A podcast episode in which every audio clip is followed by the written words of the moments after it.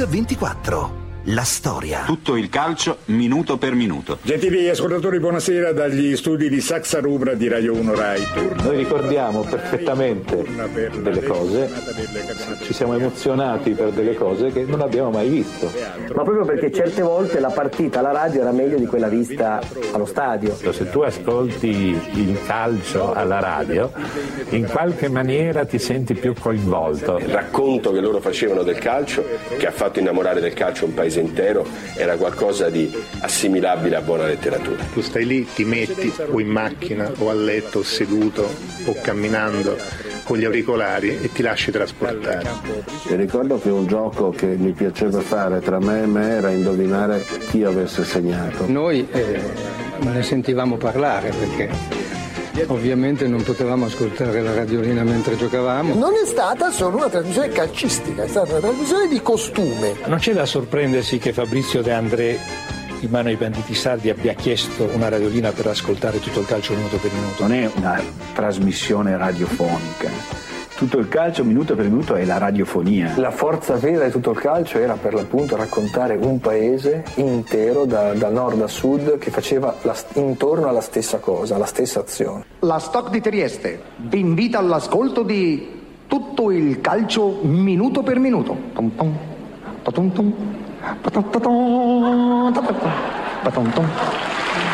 Abbiamo trasmesso tutto il calcio minuto per minuto. Hanno partecipato alla trasmissione i radiocronisti Enrico Ameri da Firenze, Giuseppe Viola da Bergamo, Sandro Ciotti da Napoli, Alfredo Provenzali da Genova e Mario Gismondi da Bari. Dallo studio centrale Roberto Bortoluzzi. Un paese intero riunito intorno a una radionina per la cronaca delle partite di calcio della squadra del cuore. È un rito della domenica che riunisce gli italiani dal Piemonte alla Sicilia, dal Veneto alla Puglia. È tutto il calcio minuto per minuto che dal 10 gennaio del 60 accompagna gli italiani lungo le grandi sfide a pallone. Dall'Italia del boom e della televisione vista al bar a quella delle piattaforme satellitari di internet e dei cellulari. Tutto il calcio minuto per minuto ha il fascino intramontabile di un classico, un amico di famiglia che ha scandito la memoria di generazioni di italiani. Ma come ha avuto inizio? Così lo raccontano alcune voci storiche della trasmissione, Riccardo Cucchi, Filippo Corsini, Alfredo Provenzali e Claudio Ferretti. Il giorno più bello della mia vita fu quando i miei genitori mi regalarono un geloso, un piccolo registratore a bobine, oggi ovviamente un pezzo d'antiquariato, e la prima cosa che ci feci fu registrare e incidere una radiocronaca inventata. 23 minuto di gioco, fuga sulla fascia, vediamo la discesa di Camoranesi, il suo cross al centro, il colpo di testa a rinviare il pallone da parte del difensore centrale della Roma. Ed ecco si portano avanti Bette che riceve la palla corrente Cirea. Tiro, rete, avevo la fortuna di abitare in un condominio con un marciapiede che mi sembrava enorme eh, a dieci anni, adesso ho scoperto, mi sono chiesto anch'io, rivedendolo, come faceva a giocare a pallone anche 5 contro 5 e tutti noi un po' eh, ci divertivamo con, eh, riascoltando e rifacendo le voci di quelli che erano i nostri idoli. Tutto il calcio minuto per minuto. Gentili ascoltatori, buongiorno. Dallo studio centrale Roberto Bortoluzzi augura un felice ascolto e ricorda ai colleghi l'ordine degli interventi. Ascoltai questa nuova trasmissione, ricordo ancora eh, il campo principale Nicolò Carosio, era la partita Milan-Juventus, il secondo campo era Enrico Neri ed il terzo campo era Andrea Boscioni. I due inventori italiani di tutto il calcio furono Guglielmo Moretti e Sergio Zavoli per motivi e ruoli diversi. Eh, l'idea veniva da una trasmissione francese che, eh, che, aveva preceduto tutto il calcio minuto per minuto, venne lanciata in quell'occasione dal gennaio del 60 e poi venne perfezionata con le Olimpiadi, si eh, collegarono tutti i campi di avvenimenti eh, di sport diversi e contemporanei eh, e lì quella fu la palestra per poi riprendere alla grande, soprattutto dal punto di vista tecnico.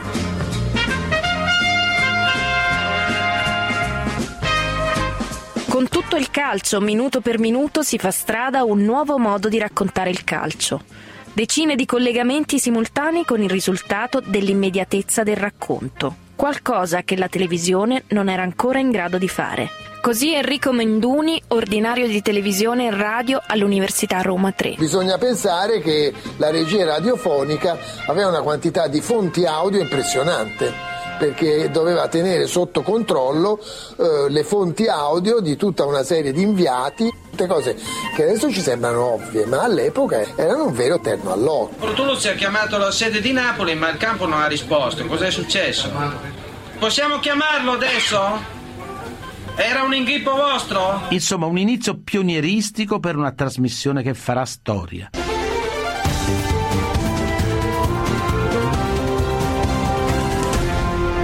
Mix 24. La storia. Rieccoci a Mix24. Oggi vi stiamo raccontando la storia della più popolare trasmissione radiofonica dedicata al campionato calcistico italiano.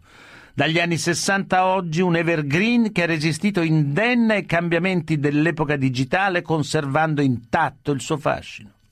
Ma come si costruiva la trasmissione nell'era pre-internet? Sentiamo come la racconta nel 69 Roberto Bortoluzzi, storico conduttore degli esordi della trasmissione, e poi il commento di Claudio Ferretti, altra popolarissima voce degli anni 70.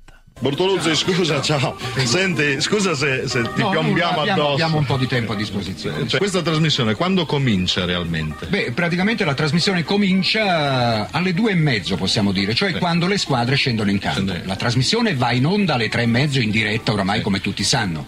Però noi abbiamo bisogno di un'ora di tempo mh, a disposizione appunto per eh, il lavoro preliminare. In quest'ora di tempo cosa fate? In quest'ora di tempo praticamente è un'ora che dedichiamo a telefonate, telefonate e telefonate, cioè eh, per provare le linee, per eh, vedere eh, e sentire i colleghi che siano tutti quanti sul posto e così, i tecnici, i nostri collaboratori, eccetera. E il mio lavoro è quello di stare al microfono, di ascoltare la trasmissione, quello che dicono i colleghi, di poter intervenire per tempo, correre in redazione per procacciarmi gli altri risultati, gli altri punteggi, le altre notizie, ricorrere qui in studio e venirlo a raccontare al pubblico. La cosa che forse mi preoccupa di più è quella di scivolare lungo il corridoio quando mi porto dalla redazione o dalla redazione allo studio, perché sai c'è la cera e quindi qualche capito. volta è successo a qualche mio collega, qualche volta anche a me. Quindi la preoccupazione Cioè, maggiore è proprio quella di stare in piedi. I quattro campi principali, le quattro partite più importanti della Serie A e la partita più importante della Serie B. Poi l'allargamento a tutte le partite sarebbe arrivato successivamente, appunto verso la, la- la fine degli anni Ottanta. È la Juventus con Haller che cerca di riportarsi all'attacco, ma ancora una volta è partita in posizione di fuorigioco, pertanto c'è un calcio di punizione concesso dall'arbitro in favore della squadra viola. A voi Bergamo. Qui Bergamo siamo al quindicesimo della ripresa, la situazione è analoga a quella dei primi 45 minuti, vale a dire Atalanta 1, Roma 1, a voi Napoli. Io non so come facesse Bortoluzzi a condurre una trasmissione in quelle condizioni. Non aveva naturalmente ombra di monitor, ancora non c'erano negli studi della radio. Lui lavorava in un autentico bugigattolo, in un vero e proprio antro, eh, molto buio, con questa piccola luce soffusa sulla, sulla scrivania. Con Roberto scherzavamo perché lui naturalmente non aveva poi mai visto una partita di calcio da vent'anni e, e passa.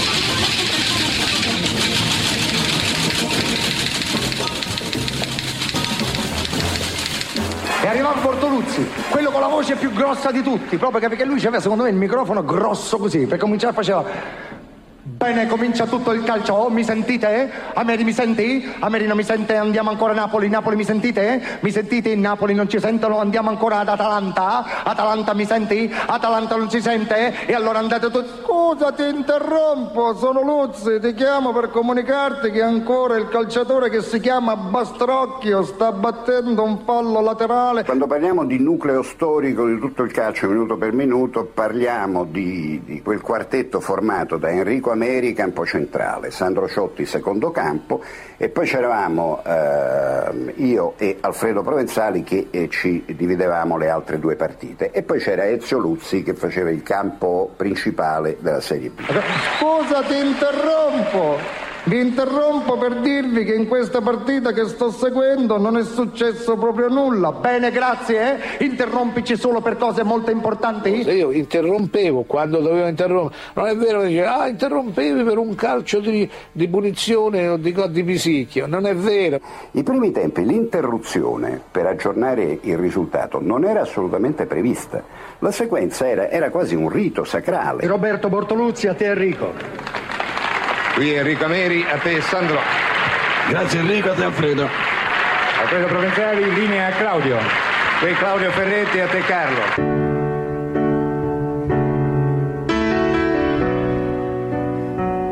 Così nelle voci di Claudio Ferretti e poi di Fiorello.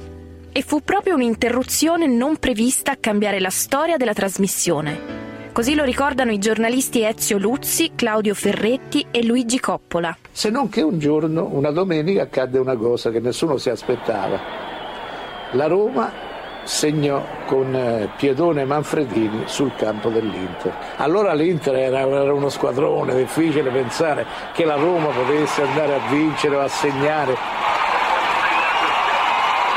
Radiocronista Meri interruppe la, la, trasmissione, stava parlando un altro collega e disse scusate ma eh, qui c'è una cosa, la, la Roma è in vantaggio, ha segnato Manfredini. Il tecnico che doveva aprire il potenziometro quasi non, non credeva ai suoi occhi perché Ameri disperatamente gli chiedeva la linea e da quel giorno lì si sono accorti poi Bortoluzzi e, e Guglielmo Moretti che era veramente bello, interessante, insomma che quando c'era il gol uno potesse interrompere ed entrare in trasmissione. Interrompo da Bologna, sedicesimo minuto del secondo tempo, è passato in vantaggio il Milan con Maldera. Un attimo Torino, un attimo Sandro per cortesia. Scusa Roberto, per una volta mi hai tolto la linea davvero intempestivamente, te lo dico con ogni cordialità, cioè proprio nel momento in cui il Vicenza si riportava in vantaggio con Paolo Rossi. È una cosa che ancora adesso si dice, no? quando devi interrompere uno, dici scusa Meri. Scusa Meri, ti interrompo da Ascoli a 5 minuti dalla conclusione. L'Ascoli è andato in vantaggio con un colpo di testa di Bellotto. Chiaro che si rinunciava alla, alla suspensa di un certo tipo per un'altra suspensa che era quella dell'attesa dell'interruzione. Se gli interventi da ogni campo sono contenuti in tempi eh, ragionevoli, comunque al di sotto del minuto, il ritmo aumenta per ciascun intervento e anche l'interruzione da parte del campo, del collega che sta sul campo dove si è segnato, scarica maggiore a, adrenalina. Nel palleggio da una postazione all'altra c'è un'interruzione che ha fatto la storia del programma e che più di ogni altra è rimasta impressa nell'immaginario degli ascoltatori. Sono tre parole, tre parole cariche d'enfasi che entrano da subito nel lessico comune degli appassionati di calcio. Clamoroso al Cibali e sono due gol segnati dal Catania contro l'Inter a dare il via alla leggenda. Teatro dell'avvenimento è appunto lo stadio Cibali dove giocava il Catania. Sentiamo ancora il racconto di Riccardo Cucchi. Diciamo che potremmo forse usarlo come sottotitolo tutto il calcio minuto per minuto, ovvero clamoroso al Cibali, perché è davvero l'immagine, no? anche diciamo eh, leggendaria della radio.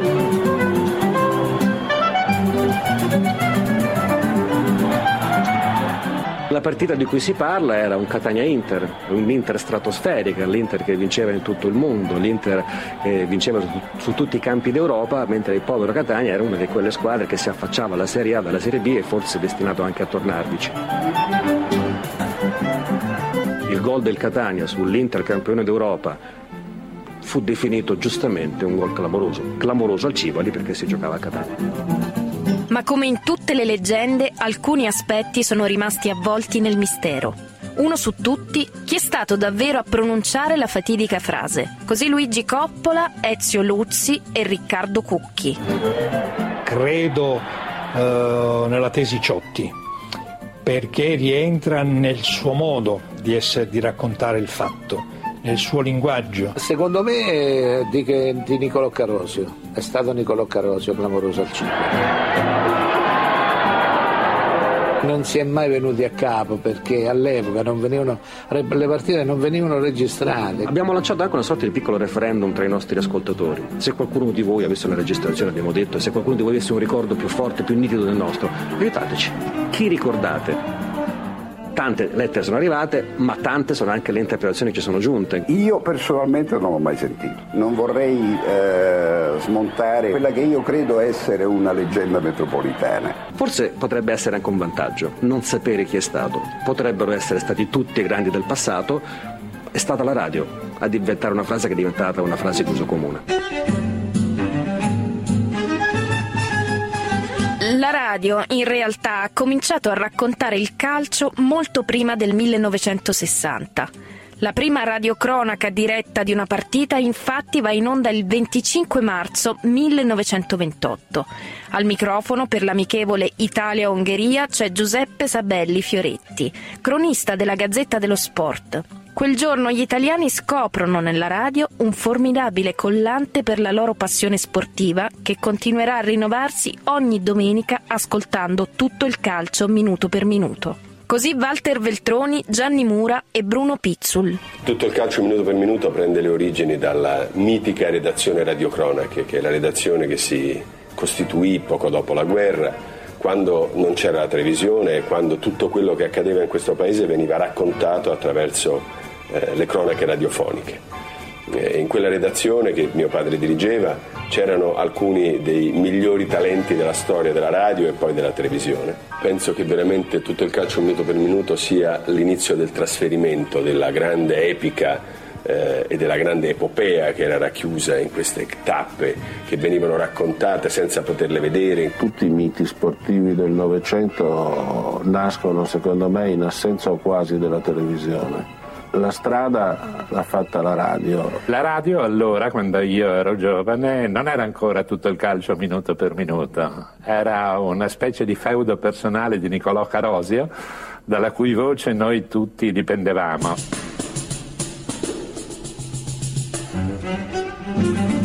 Palermitano, classe 1907. Niccolò Carosio è il primo cantore del pathos nazionale. È lui che fa della narrazione radiofonica del calcio una vera e propria arte.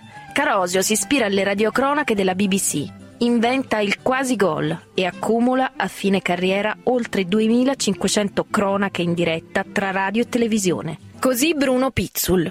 Ora prudenti in apertura cercando di sfruttare il vantaggio. L'altro martella disperatamente. Ogni domenica veniva fatta la radiocronaca del secondo tempo di una partita del campionato di Serie A con la voce inconfondibile e stentorea di Nicolò.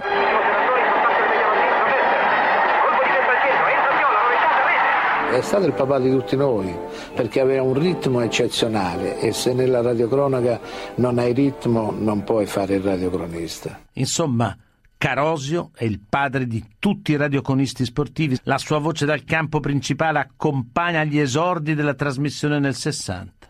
Negli anni successivi tutto il calcio minuto per minuto guadagna un'enorme popolarità modificando le abitudini sociali degli italiani. Il rito della partita alla radio comincia a scandire le domeniche delle famiglie, a casa, al parco, al bar e allo stadio, accendendo l'immaginazione di milioni di ascoltatori appesi al transistor.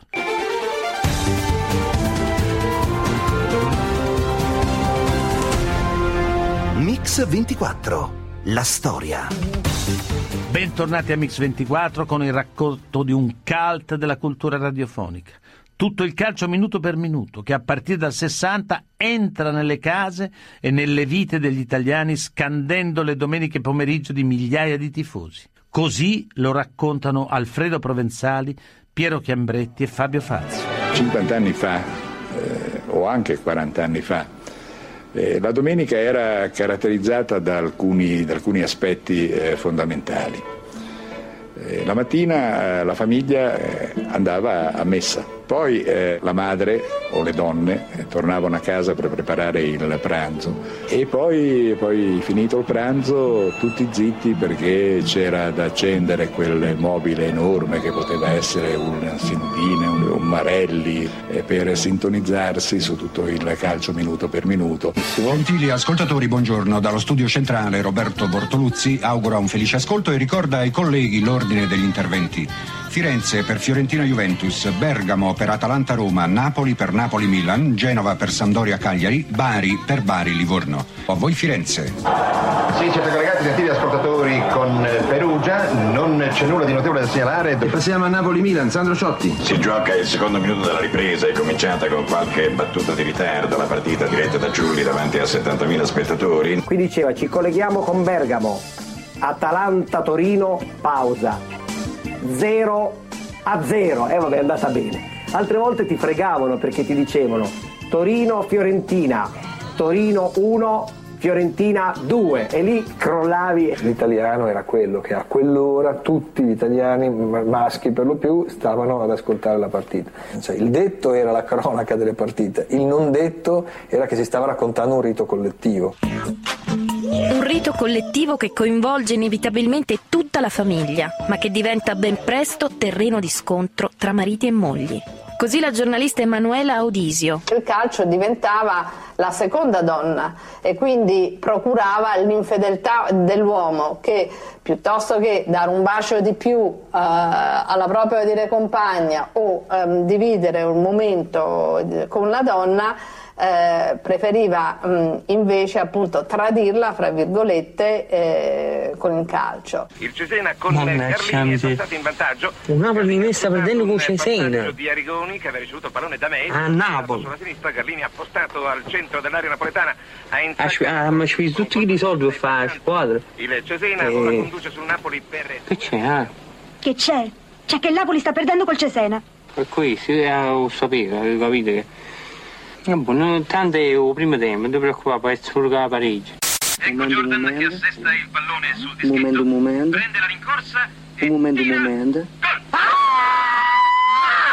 L'atteggiamento mm, femminile di quell'Italia lì che vede e vive il calcio come nemico perché le porta via il suo uomo. Non siamo ancora arrivati ad un'Italia in cui lui e lei tifano, magari per squadre diverse, però tifano insieme. Perché, perché la domenica mi lasci sempre sola per andare a vedere la partita di pallone? Perché, perché una volta non ci porti pure me? Non è la canzone della Pavone comunque minima, non si accenna minimamente ad una posizione conflittuale con il pallone, perché lui comunque non è che si domanda se è giusto lasciarla o meno, lui la lascia. Chissà se mi dici una bugia la verità. Amici sportivi, buonasera.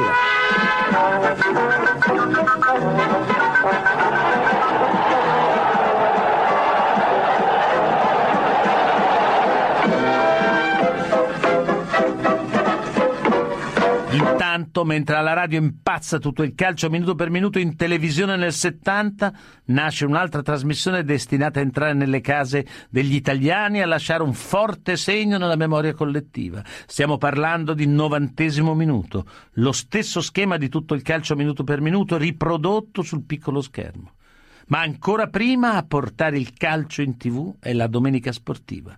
La prima puntata di questa storica trasmissione risale al 3 gennaio del 54 giorno in cui vengono inaugurate ufficialmente le trasmissioni televisive della RAI.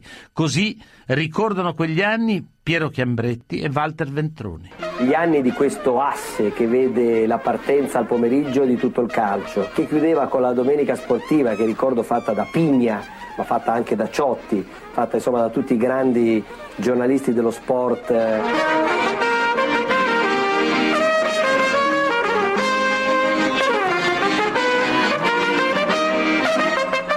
Stato sicuramente un mondo meraviglioso. Fantozzi aveva un programma formidabile.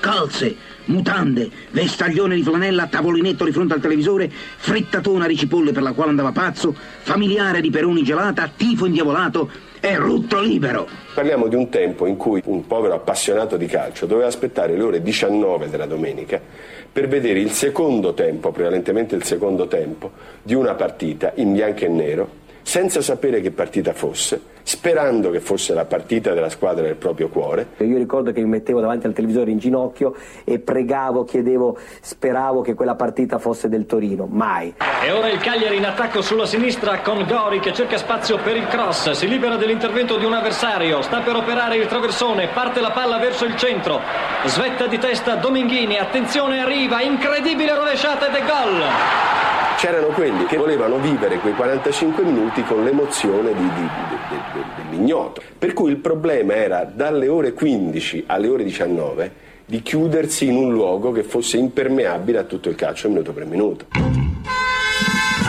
Tuttavia, in quelle domeniche è quasi impossibile sfuggire alle voci di tutto il calcio minuto per minuto che arrivano ovunque.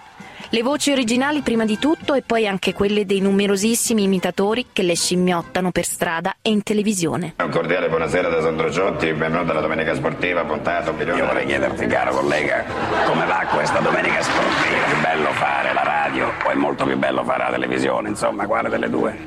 Ma, eh, tenuto conto, tenuto conto della fatica che costano, è abbastanza pesante fare tutti e due. Era più o meno su questo tipo di voce, una roba del genere, una cosa che appoggiava molto, una serietà, no, questa voce qua, la palla, molto veloce. E invece a Mary era pure lui che andava avanti così, dico Mary che parla Olimpica di Roma, aveva detto Roma e Verona, ecco vediamo, eh, Zavara, Zavara, eh, tutte robe così. Eh. Così Neri Marco Re, tra i più imitati, i più popolari ci sono Sandro Ciotti ed Enrico Ameri. Due voci e una competizione destinata a fare storia e dividere in due il pubblico. Così Fabio Caressa. Ognuno aveva i suoi preferiti, no? Cioè, Ciotti e Ameri era come un po' insomma, Mosere e Saronni oppure Coppio e Barte. Io ero ameriano, a me piaceva molto il ritmo che dava Ameri alla radiocronaca. Scusa Mary, qui è Napoli, undicesimo, il Napoli ha pareggiato con Criscimanni, gran tiro da fuori aria, a te la linea. Scusa Mary, il Genova è passato, ha pareggiato in questo momento col numero 14. Grazie a Mary.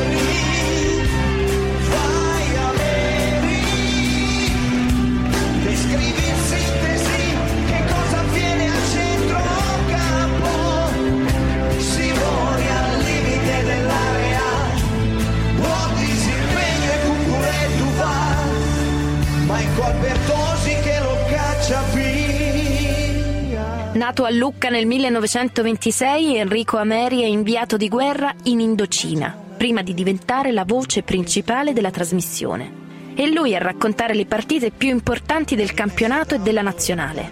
Ed è sempre lui a ideare insieme ad Aldo Biscardi il processo del lunedì. Così il giornalista Claudio Ferretti. Il gol di Maradona che segna il pareggio così della formazione partenopea. Una cosa era Ameri eh, che ogni volta che descriveva un'azione sembrava che dovesse andare all'assalto di una barricata e una cosa era Sandro Ciotti con il suo stile estremamente tecnico ma anche molto ironico, pieno di battute, con una conoscenza approfondita del, dell'italiano, uno stile personalissimo. Sia Altobelli che Murano stanno costringendo la difesa bolognese a un impegno piuttosto attento, ci sembrano molto interessanti.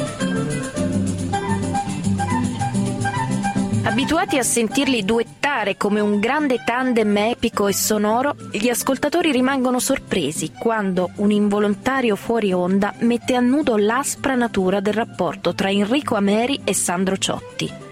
A fare un affresco del loro rapporto i colleghi Alfredo Provenzali, Riccardo Cucchi, Bruno Pizzul e Claudio Ferretti. Bettega ha pareggiato le sorti dell'incontro della linea Ciotti. D'accordo, Ameri ancora 0-0 tra Bologna e Diter a te Provenzali. E Ameri stava facendo la radiocronaca, mi pare, dallo stadio di Torino. Ciotti intervenne per eh, raccontare il quinto, sesto gol di una squadra che stava già vincendo per 5-6 a 0 e il tecnico era talmente preso dal, dalla partita che eh, si dimenticò di eh, azzerare il potenziometro, eh, Ameri era convinto di, di, non essere in onda e disse la famosa frase ma eh, che cosa, che cosa vuole quello puntini puntini lì e poi naturalmente tutto andò in onda e quindi fu inevitabile poi il tentativo di ricucire, ma fu, non fu facile ricucire diplomaticamente lo, lo, eh, lo, strappo c'era stato inevitabilmente in diretta in trasmissione. Attenzione, attenzione Ciotti, sesta rete della Juventus, Bettega su azione di Cabrini ha messo in rete il sesto pallone juventino, la terra linea. A che tanto, a che niente, te sette gol, io nessuno. due fortissime personalità che però amavano proprio contrapporsi. Giocavano a carte sempre uno contro l'altro, a biliardo sempre uno contro l'altro. Quindi il dualismo a un certo punto eh, aiuta, questa rivalità è servita, è servita moltissimo alla popolarità del programma. È chiaro che Ciotti, che aveva praticato il calcio, che il calcio lo conosceva tecnicamente più di tutti quanti noi, eh, è chiaro che soffriva questa sudditanza, questo, questo secondo campo che non, non digeriva volentieri. Lo chiamano Catarro Armato, il principe delle radiocronache, Sandro Ciotti! Con una voce che pesca nella profondità degli abissi, Sandro Ciotti spiazza la metafisica del tifo e seduce gli ascoltatori. Non è solo un radiocronista che racconta il calcio senza correre dietro alla palla, è molto di più.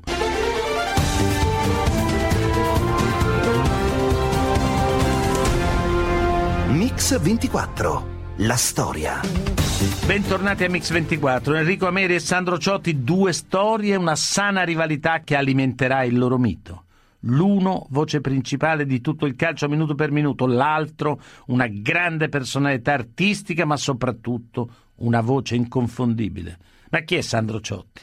Così lo raccontano Piero Chiambretti e Gianni Mura. Era un grande uomo d'azzardo, giocava a carte con, certa, con, certa, con un certo accanimento, era un tombeur de femme, quindi mi aveva affascinato anche il suo modo di vivere la vita da guascone. Aveva amici nel mondo della canzone, Tenco per esempio, Dalla, eh, Bruno Martino per cui scrisse delle canzoni. Eh, Immagino sappiate che il testo di Veronica di Iannacci, che è una delle canzoni più milanesi, è del romano Sandro Ciotti.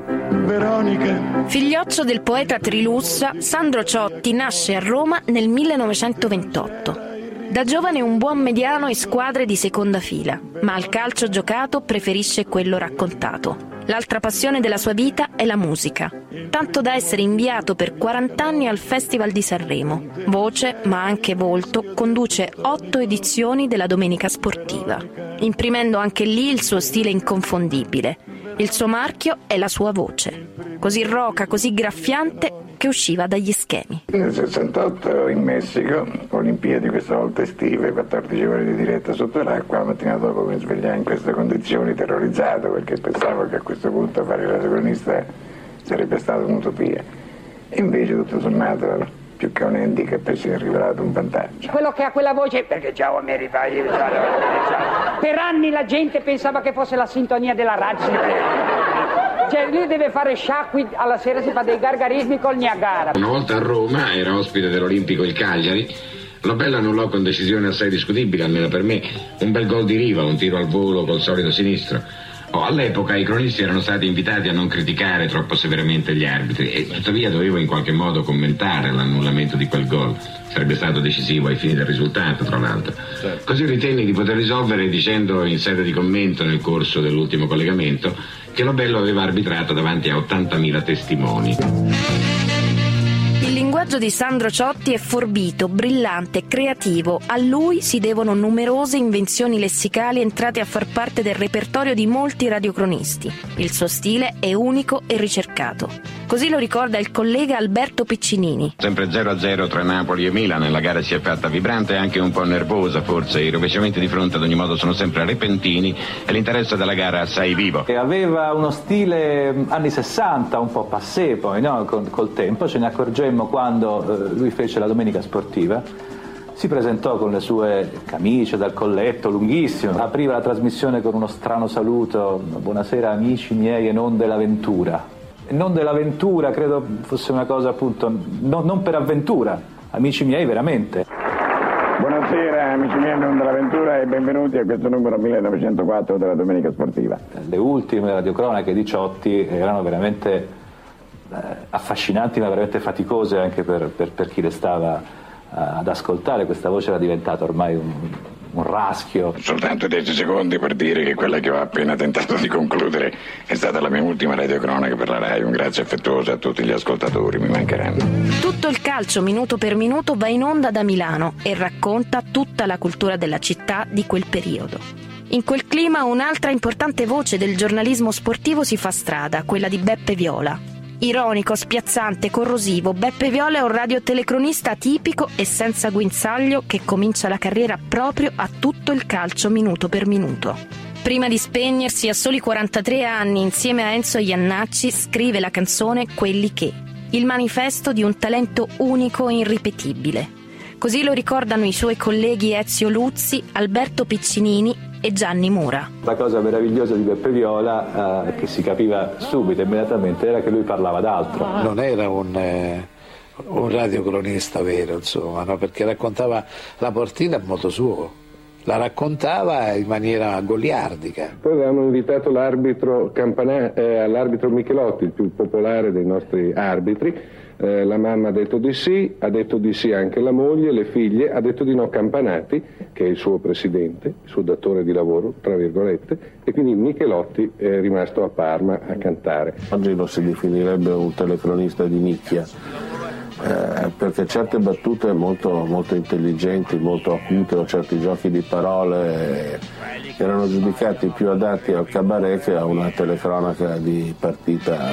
Beppe Viola era insomma, ed è una delle mie grandi passioni, quelli che il calcio voleva dire tutto, era appunto una, una premessa affinché potesse accadere poi qualunque cosa. Quelli che quando usciva Rivera dallo stadio Saper sorridere del calcio è questa la lezione più importante lasciata in eredità da Beppe Viola. Una lezione ripresa anni dopo da una trasmissione che sin dal titolo intende rendergli omaggio. È quelli che il calcio, i radiocronisti escono dalle cabine ed entrano negli schermi tv. A parlarne Fabio Fazio, primo conduttore della trasmissione. Iniziò come la traduzione televisiva di tutto il calcio minuto per minuto. Eh, perché eh, insomma, quando, quando, abbiamo iniziato nel 93, eh, credo, eh, quelli che il calcio, ehm, insomma, vigeva ancora appunto la regola che tutte le partite erano insieme e noi non potevamo vedere le immagini, quindi di fatto la cosa meravigliosa era non vedere. Per chi tifi oggi? Con chi stai? Everardo? Per la palle. E ogni volta per dire perché squadra si faceva il tifo era una, considerato assolutamente eretico perché ma come l'imparzialità mi ricordo i commenti eh, il conduttore deve essere imparziale come cose da pazzi insomma come se fosse appunto una cosa seria e non un gioco mi chiamo Ignazio ed ovviamente tifo per la Lazio. Mentre le telecronache moderne assecondano il punto di vista del tifoso, tutto il calcio minuto per minuto resta invece fedele al principio dell'imparzialità, anche a rischio di perdere fascino nei confronti delle generazioni più giovani. Così i giornalisti Luigi Coppola, Riccardo Cucchi, Gianni Mura e Filippo Orsini. Io credo che sarebbe un grosso errore se l'ascoltatore dovesse capire che un radiocronista di tutto il calcio è tifoso di una squadra piuttosto che di un'altra. Diciamo pure che siamo un po' fuori moda forse, noi dobbiamo essere imparziali anche se rischiamo, ripeto, di essere un po' fuori moda, perché il trend attuale dei teleradiocronisti di questi tempi è più portato all'enfasi. Noi abbiamo ancora un ascolto importante, la domenica alle 15 con tutto il calcio in un minuto, che gareggia, diciamo così, sul piano dei numeri, con gli ascolti più importanti della televisione.